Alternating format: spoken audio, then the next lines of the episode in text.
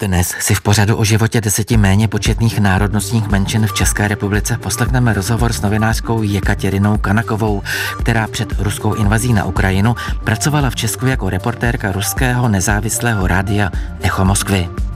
Dozvíme se, jak se v České republice žije ukrajinskému manželskému páru, který ze své vlasti odešel před 24 lety.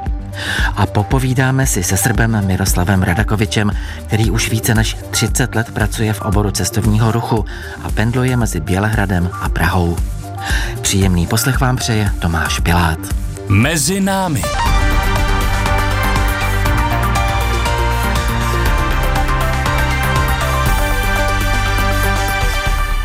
Novinářka Jekaterina Kanakova před ruskou invazí na Ukrajinu pracovala v Česku jako zahraniční reportérka ruského nezávislého média Echo Moskvy. Týden po začátku invaze ruské úřady vysílání této liberální rozhlasové stanice zastavily a Jekaterina ztratila práci, ostatně jako mnoho dalších nezávislých novinářů v Rusku. Novou příležitost dostala v českém deníku N. Redaktorka Ilona Zasitkovičová se Jekateriny Kanakové na začátku rozhovoru zeptala, jaký pro ně přechod z ruského rádia do českého deníku byl.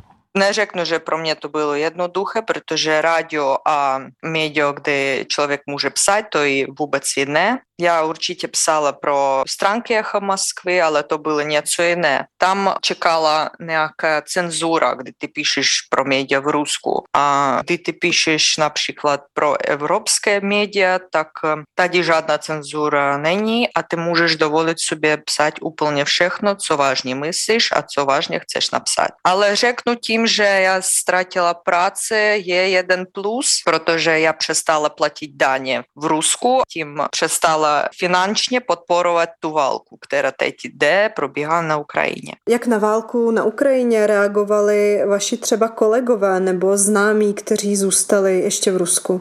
Wszyscy kinowinarze, kogo я знала, ані wszyscy mają sprawną pozycję. Godnie z nich tyce w zagraniczu. Указують на то, що вони просто хочуть покрачувати свою працю так, як можуть. Мислим, що та валка указала годні, хто як до. Jak na situaci hledí Rusové, kteří jsou vlastně v emigraci několik let? Řeknu vám pravdu, já ni s kým z Rusu moc nesetkávala. Setkám se jenom se známými novináři, které znali hodně let. To není k tomu, že já bych někoho neznala tady z Ruska. Ne, já emocionálně nemůžu sobě to dovolit. Kdy začala ta válka, 24.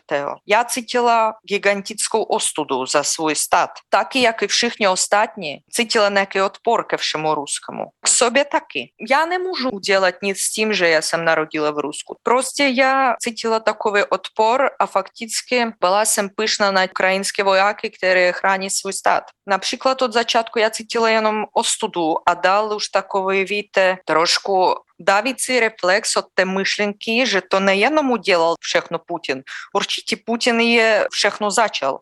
Але це робила та армада, яка намучила, як вона знасилила. Просто від єдної мишленки ми починали бути шпатні. Не від того ж валка, а від того ж ті люди ходили просто між обичайні руси, а ніхто не знав, хто сов. І ще страшніше, то же урчите, годні з них замже на Україні, але частка з них завраті спадки. Вони будуть грдінами в Руску. Приїду, а всіх будуть на них пишні ще. Я мислим, що ми сьогодні увидимо takových Бучи, Ирпени, Мариуполя, ale už vevnitř Ruska, které udělají ti sami ruské vojáky. Potom, co už válka trvá několik měsíců, myslíte si, že ta podpora toho režimu je skutečně stále tak vysoká, nebo si třeba obyčejní Rusové už řekli, že dost, nebo vidí třeba nějaké změny? Já vidím veliké změny, abych řekla. Už ta válka nepodporuje se tak aktivně, jak od začátku. Přitom od začátku ta walka wywoływała u každého šok, Ale po třech měsících, já myslím, že vy taky to vidíte, každý už začal zvykat. Wszystko se zacznie změnit, jak zaczną rak ve spadki. Všichni budou rozumět mi sobą, že to żadna specoperacja, to je skutečná walka. Protože jedna věc, kdy ty díváš na tu válku z gauče, sedíš a jaké show to pro tebe, že kdo koho a tak. Jiná strana, když k tobě přijdu a řeknu, že ty musíš jít bojovat, já doufám, že ještě protesty budou, protože je částka Ruska, která zvykla například jezdit do zahraničí, kupovat všechno, co chcou a takové věci. Určitě ona menší než ta, která seděla vždy v Rusku a nic jiného neviděla, jenom svoje město. Jste připravená třeba nevrátit se do Ruska ještě několik let? Jak to osobně cítíte s tím, že ten režim nepodporujete? Kdybyste se tam vrátila, tak by pro vás asi to znamenalo nějakou hrozbu. Pro mě teď Ruska neznamená nic. Pro mě je můj stát tam, kde je moje rodina. Já nemyslím, že já vrátím se do Ruska, ale když se změní režim, když bude demokratický stát, nezávislé soudy, když budou nezávislé média, když budou otevřené hranice, kdy budou lidi žít normálně jak civilizované lidi, možná já bych vrátila, ale jako prostě podívat se na ty změny. Jak myslíte, co bude s lidma, kteří jsou už jako několik let pod vlivem propagandy, která se k ním nese z televize, z rádií, z jiných médií? Mohou oni třeba, jak říkáte, kdyby nastala situace, že se vláda změní, mohou i oni potom změnit vlastně to svoje myšlení? V tom a problém. Všichni čekají na ten moment, kdy Putin zamře, jako by to zastavilo válku. To bude prostě jako jeho kapitulace падајуцео летадла, виде? Ја мислим же в еден момент, где режим зачне змінити, а всекта правда буде уж пред очима, ані буду мати такий гігантичний цит вини на собі, Яка реакція буде у того, де вони се пробуді, я мислим, режим буде мусить бат конкретні ті люди, які під пропаганду. Protože kdy mm. oni zjistí, že jim oni budou tak zlí. Они будут цитить потом себе jako багно pod ботами Путіна. Он по ним шагал 20 let. A jak oni z toho vyjdou, nevím. Vy teď momentálně pracujete pro české médium. Jaká témata zajímají české čtenáře, vaše čtenáře? O čem píšete? Určitě první téma to je válka. Ale určite ja by šo takú vec, ktoré mne ptali moc Češi, napríklad, proč vy volili Putina 20 let, vy neudiali žiadnu revolúciu, tak i píšu pozície tých ľudí, ktoré pod пропаганду. Я просто висвітлюю то, що це є в Руску, а як то віді русове všechno. Ty bydlíš v Česku, pro tebe všechno vypadá jinak. Ty myslíš, proč oni všichni nejdou ven, они udělali revoluci prostě, neudělali druhý Majdan, ale v Rusku, nesvrhnou toho Putina, ale v skutečnosti všechno není tak jednoduché. Co se děje v policii s těma lidmi, kterých zavřel režim, a co se děje v soudech, já se starám nevysvětlit, ale aspoň ukázat, že bych ani viděli, jak to v skutečnosti je. Říká novinářka Jekaterina Kanakova, která před ruskou invazí na Ukrajinu pracovala v Česku jako zahraniční reportérka ruského nezávislého rádia Echo Moskvy. Novou pracovní příležitost dostala v českém deníku N. Mezi námi. Od začátku války na Ukrajině se primárně věnujeme uprchlickým příběhům. Faktem ale je, že v České republice žila velká ukrajinská menšina už před ruskou invazí. Dnes vám představíme Natalii a Serihie Docenko, kteří do Česka přijeli před 24 lety. Jejich původní záměr byl vydělat si a odjet domů. Ve východních Čechách se ale zabydleli a za těch 24 let tu dokázali rozzářit život ukrajinské komunity. Jak se život rodiny pocházející z města Dnipro vyvíjel a jak se změnila činnost regionálního ukrajinského spolku po invazi Ruska na Ukrajinu? To zjišťovala redaktorka Ala Větrovcová a nejdříve se ptala, v jakém oboru pracovala Natália doma na Ukrajině. Pracovala jsem 19 let na střední škole, učitelka ukrajinského jazyka a literatury. My jsme jeli vyloženě vydělat peníze. Manžel přijel nejdřív. Ta situace na Ukrajině která byla v 90. letech, dovedla nás do toho, že měli jsme rozstálený barák a neměli kvůli inflaci, abychom to dokončili. Takže vy jste tady pracovali, děti chodili do české školy. Jak vám to přišlo, ten psychologický nebo takový spíš sociální zařazení do české komunity? Pro děti nebyl problém. Těžší bylo pro nás jako dospělé. No, já bych řekla, že děti to taky prožívaly. Dcera obzvlášť, ta šla do devítky, ona se jmenuje Anastázie. Vždycky tam dělali děti s ní srandu, že chci na stínku za ženu. A dcera taky toho zažila takový možná i nepříjemný momenty. Ale syn, ten šel do čtvrté třídy, neměl takový problémy. V půl roce školního roku syn už četl bez žádného přízvuku a učitelka, která měla zástup, chtěla zjistit, které dítě vlastně ten Ukrajinec. Když všichni dočetli, ke konci řekla, no a kdo je ten z Ukrajiny? Co se týká vaše práce na začátku? Jako tkadléna jsem pracovala rok a pak tam fabrika zkrachovala, jsem nevěděla, co mám dělat. Jsem si zařídila živnostenský list a šla jsem pracovat jako uklízečka i zároveň umývala nádoby v jídelně v Žamberku.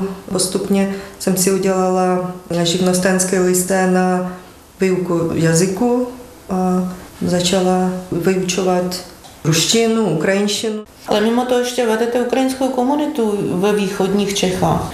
To je další věc. Že si udržujete svoji národní identitu. Věc jako taková banalita se říká nostalgie, ona projevuje se občas. V roce 12 jsme začali vlastně Dní ukrajinské kultury pořadovat jako iniciativa. Od roku 2015 jsme vlastně regionální ukrajinský spolek ve východních Čechách. Máme různé projekty. Sobotní škola pro ukrajinské děti, skupina Radost, kde vlastně zpíváme ty ukrajinské písně. Na co váš manžel? Tak já se teď zeptám eh, Sergeje, jak jste na tom vy? U mě taky velice zajímavý příběh byl. Já nastoupil do jedné firmy žamberecké, jmenovala se OK Final. Na firmě, které byly zaměstnáni, byly pro mě jako opravdu skutečná rodina. A potom prostě Čím to bylo možné, věkem, možná i přepracováním, protože my jako Ukrajinci snažili jsme se pracovat tolik, abychom vydělali tolik peněz, aby stačilo i na děti, na rodinu. Pracoval jsem v lakovně jako lakírník, stříkal. Jednou přišel ten den, který začalo srdíčko, když jsem přišel na pohotovost a vzal udělal mě kardiogram, tak zeptal se na nejprve, kdo mě sem přivez. Řekl jsem, že přišli jsme s manželkou, ve dvou oni neuvěřili. Což později dozvěděl jsem se, že srdíčko pracuje na 12%, tak mě i hned hodili do IKEMu a tam už za dva týdny ukázalo, že už na 10% srdíčko funguje. Dali mě rychle kardiostimulátor a dali na řadu na transplantaci srdce. Takže v roce 2007 provedli mě v IKEMu transplantaci srdce, což zase děkuju, kdo kolem mě tam lítal. Takže váš původní plán, že si tady vyděláte na bydlení, z toho de facto sešlo a vy jste se usadili tady. Ano, doufali jsme, že na Ukrajině situace zlepší se, jenomže bohužel s každým rokem, s každým vládnutím nového dalšího prezidenta všechno bylo hůř a hůř. A ta situace nenechala nám nic jiného, jenom tady zůstat a pracovat. Dcera studovala na Karlově univerzitě, syn stavebnictví. Já v invalidním důchodu, ale částečně na poluvázku taky pracuju jako hlídač. Natálie, no a jaké máte plány do budoucna se svým spolkem? Vlastně navazujeme kontakty mezi subjekty, které chtějí spolupracovat na různých mezinárodních projektech. To je taky jako spolek z Užgorodu. Týká se to postižených. Vlastně ten projekt spočívá v tom, že ty mladí lidi přijedou do České republiky na takový lázeňský pobyt. To bude velkým přínosem pro ty jak postižené sportu, tak i veteráni Činnost ukrajinského spolku pod vedením Natalie byla soustředěna na propagaci ukrajinské kultury, ale poslední tři měsíce vůči válce se jeho členové věnují humanitární pomocí ukrajinským vojákům. Natalie vypráví, že se zabývají nákupem léku ve velkém, včetně lékárniček, které posílají na frontu. Také podporují ukrajinské uprchlíky v Hradci Králové. Hodně jejich dětí už začalo navštěvovat ukrajinskou sobotní školu. Když jsme se přestěhovali do Hradce Králové, tak jsem absolvovala několik kurzů, které nabízely občanská združení v Praze komunitní pracovnice, interkulturní pracovnice, no a nakonec jako lektorka adaptačně integračního kurzu Vítejte v České republice a potom nakonec jako tlumočnice do ukrajinštiny tohoto kurzu. No teď pracuji v integračním centru pro cizince v Hradci Králové. Spousta Ukrajinců jako nově příchozích do vašeho města Máte šanci je oslovit, aby se přidali komunitě a jak reagují na to, jestli se rádi zapojí? To znám spoustu lidí, kteří vlastně vůbec je to nezajímá, že oni přijeli sem vydělat peníze. Jsou lidi, kteří rádi se zapojují do těch našich aktivit, ale někteří říkají, že a co mě ta Ukrajina dala. Já už jsem tady v České republice pět let, už chci to zapomenout všechno. Třeba byly vychovaní ty děti v té kultuře své, v těch pohádkách, písničky před spaním, jestli maminka zpívala. Tak jak se vám to děje s tou nostalgií? Dochází k takovým situacím, když třeba manžel se ptá, proč tam jdeš do toho souboru radost, podívej se doma, vnoučata tebe čekají, nebo okna nejsou umíte. Prostě chybí to občas. Tam třeba sedneme, zaspíváme ty ukrajinské naše lidové písničky, zavzpomínáme si a přijdeš domů a už tu práci, co máme doma, je za chvíli potom hotová, protože seš nabitý tou energií. Říká Natalia Docenko, vedoucí regionálního ukrajinského spolku, který letos slaví desáté výročí začátku své činnosti. V Hradci Králové momentálně hledá prostory pro ukrajinský dům, který by sloužil především kulturním projektům. Posloucháte pořad Mezi námi, magazín o národnostních menšinách. Premiéra v sobotu po 15. hodině na Plusu. Cestovní kancelář Time Travel znají ti, kteří rádi cestují do exotických zemí. Jejím majitelem je Srb Miroslav Radakovič, který za svoji práci v oblasti cestovního ruchu získal četná mezinárodní ocenění. V oboru začal působit už v roce 1988, kdy založil jednu z prvních soukromých cestovek v Jugoslávii. Po rozpadu země se ocitl v Praze, kde dodnes úspěšně podniká. Naše redaktorka Lidia Stevanovič se Miroslava Radakoviče nejdřív zeptala, proč si před časem vybral jako místo, kde bude žít a pracovat právě Prahu. Tehdy to Srbsko a Černochora měli sankce takže se nemohlo lítat a mogli ste jenom prodávať e, lidma letenke, že by utíkali jako z té blbé situace, která byla na území bývalé Jugoslávie. My jako cestovní kancelář, nebo já jako člověk jsem byl vázan za celou bývalou Jugoslávii, jak jsem Srb a narozen Bělehradu, ale jsem i taky chorvatský občan. Jsem přijel v té doby do Prachy úplně náchodu, protože jsem dostal zprávu, že se tehdy Československo otvíra, že Češi mají rádi cestování. Takže jsem prostě přijel do České republiky a založil tady cestovní kancelář, který do dneska funguje. V Československu 90. léta byla dost divoká a Miroslava Radakoviče, který v roce 1993 Bělehrad vyměnil za Prahu, jsem se zeptala, jak si jako cizinec tady cítil, jak ho Češi přijali. Neměl jsem velké problémy. Brzy jsme stekli důvěru našich stálých cestujících. Pokud respektujete místná pravidla, to musíte, protože já jsem tady byl hostem, žádný problém celkem nemáte. Samozřejmě musíte pochopit, že jsou Češi trošku opatrnější v těch eh, mezilidských vztahách, takže potřebují více času že by ho začali věřit. Některýkrát jsem trošku byl nešťastný, že někteří Češi nemluví moc hezky o Srbsku, a Vimco mi citime uči Česke republike, a mislim že i do dneska u Srpsku većina Srbu Češe povezuje za velice bliski narod. Ale većina Čehu, zvlašće roce 99 je Srpsko bilo bombardovano, je nekim sposobom bilo proti tom bombardovanju, a su razumeli našu situaciju ali smo samo že ne imeli žadni status u prhliku. Ja sam te dobio osobnim, jel, možno i přes 15 lidí, o které jsem se staral, a většinu ženy od dětí. Neměli jsme žádnou pomoc od státu, ale od lidí ano. Příběh o své cestovní kanceláři a své osobní cesty, která ho před skoro už 30 lety z předměstí Bělehradu vedla do světa a do Prahy, Miroslav Radakovič popsal v jedné z povídek své autorské knihy Svět je stejný. Zajímalo mě, zda se zvyky turistů z Česka a z Balkánu liší? Sama ževeže rozdili. Ja se pamatuju da smo šijeli do Česke republike, mi smo dijelali to same, što smo dijelali bivale Jugoslavije. Ali zvike mame jine. Napšikrat, eh, Jugoslavci, kad ne musi biti hotel, može, ali musi imati krasni bazen, a Češi musi imati hotel přesně umože. Například mezi prvním naším skupinama roce 93 do Singapuru je byla velká česká skupina a tam náš místní partner nepochopil, že to není jugoslavská skupina a samozřejmě byl mile překvapen, že mu se poprvýkrát stalo, že jsou všechny tam kupovali výlety. Jugoslavci spíš odjížděli do nákupní středisk.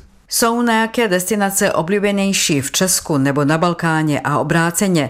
Zeptala jsem se Srba Miroslava Radakoviče, který už skoro 30 let v Praze vede cestovní kancelář. Já myslím, že všude to stejný. Ty destinace, ty trendy v cestovním ruchu se rozvíjají teď například Brzy budeme cestovat do Saudijské Arabie, to 10 let zpátky bylo absolutně nemožné. Ale myslím, že to bude zajímavé i pro balkanské, i českého turistu nebo slovenského turistu. S vypuknutím pandemie viru COVID-19 nejvíce utrpěl cestovní ruch. Proto jsem se Miroslava Radakoviče zeptala, jaký byl jeho recept pro překonání této krize. Jsme neodpuštili lidé, takže jsme chtěli zachovat ten kolektiv i Bělehradě, i Praze, i Zahřebu.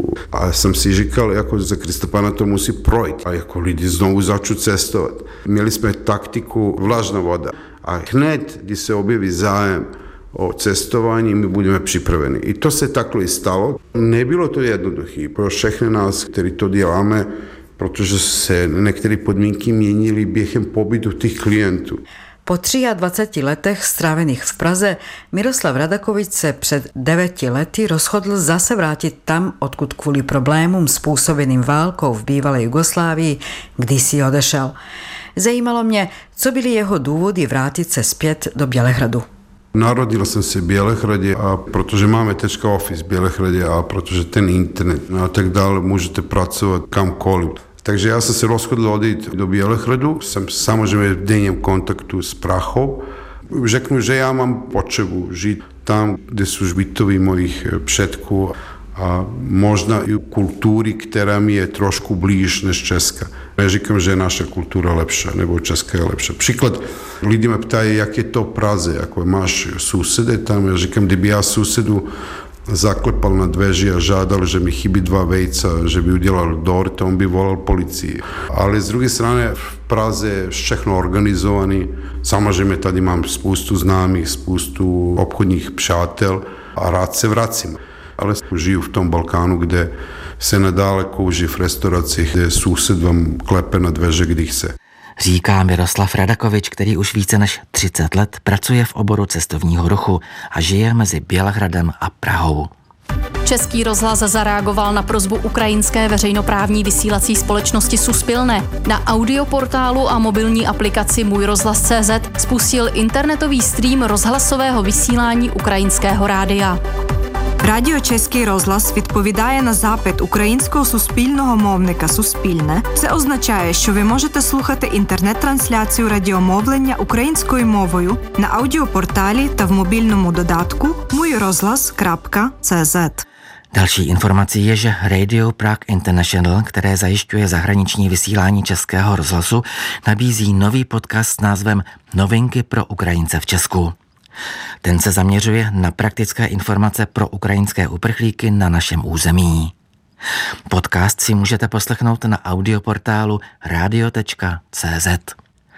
Dnešní vydání magazínu Mezi námi končí, připravila ho Tajana Mančelová. Od mikrofonu zdraví a příjemný poslech dalších pořadů Českého rozhlasu Plus přeje Tomáš Pilát.